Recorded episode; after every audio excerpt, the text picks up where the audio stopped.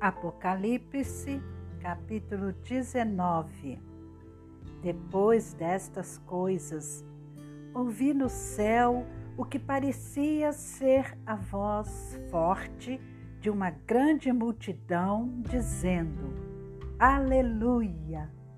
A salvação, a glória e o poder são do nosso Deus, porque verdadeiros e justos são os seus juízos, pois julgou a grande prostituta que corrompia a terra com a sua prostituição e das mãos dela vingou o sangue dos seus servos.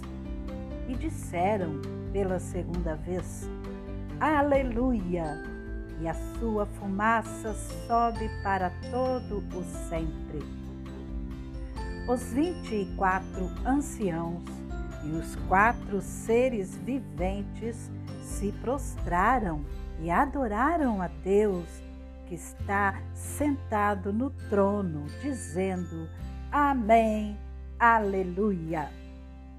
E do trono saiu uma voz que dizia: Louvem o nosso Deus, todos vocês, os seus servos todos os que o temem, os pequenos e os grandes.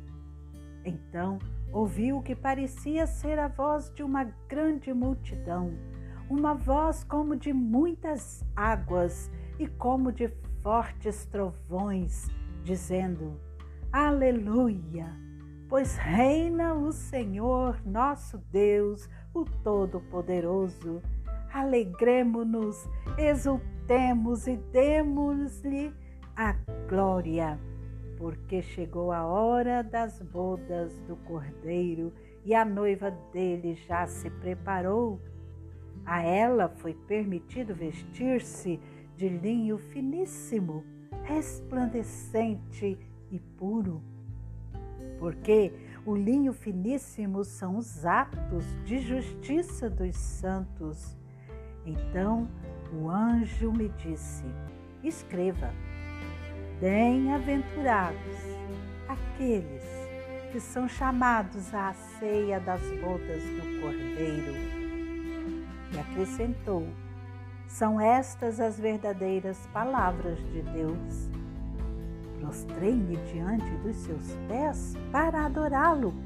O anjo, porém, me disse: Não faça isso Sou um servo de Deus, assim como são você e os seus irmãos que guardam testemunho de Jesus.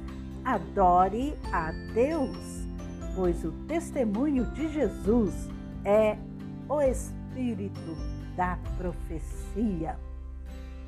Vi o céu aberto, eis um cavalo branco.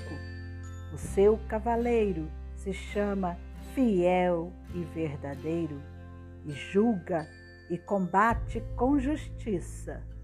Os seus olhos são como chama de fogo, na cabeça dele há muitos diademas. Tem um nome escrito que ninguém conhece, a não ser ele mesmo. Está vestido com um manto encharcado de sangue e o seu nome é Verbo de Deus.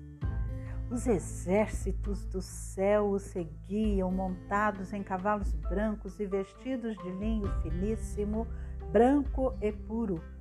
Da sua boca sai uma espada afiada para com ela ferir as nações. Ele mesmo as regerá com cetro de ferro, que ele mesmo é o que pisa o lagar do vinho, do furor da ira do Deus Todo-Poderoso. No seu manto e na sua coxa está escrito um nome: Rei dos Reis e Senhor dos Senhores. Então vi um anjo posto em pé no sol. Ele gritou com voz forte, dizendo a todas as aves que voam pelo meio do céu: Venham, reúnam-se para a grande ceia de Deus, para comer carne de reis, carne de comandantes, carne de poderosos, carne de cavalos e seus cavaleiros, carne de todos, quer livres, quer escravos, tanto pequenos como grandes. E vi a besta e os reis da terra com seus exércitos reunidos para fazer guerra contra aquele que estava montado no cavalo e contra o seu exército.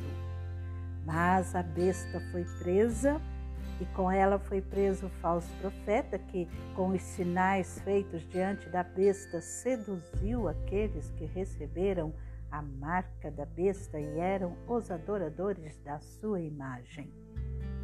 Os dois foram lançados vivos dentro do lago de fogo que queima com enxofre. Os outros foram mortos com a espada que saía da boca daquele que estava montado no cavalo todas as aves se fartaram das suas carnes.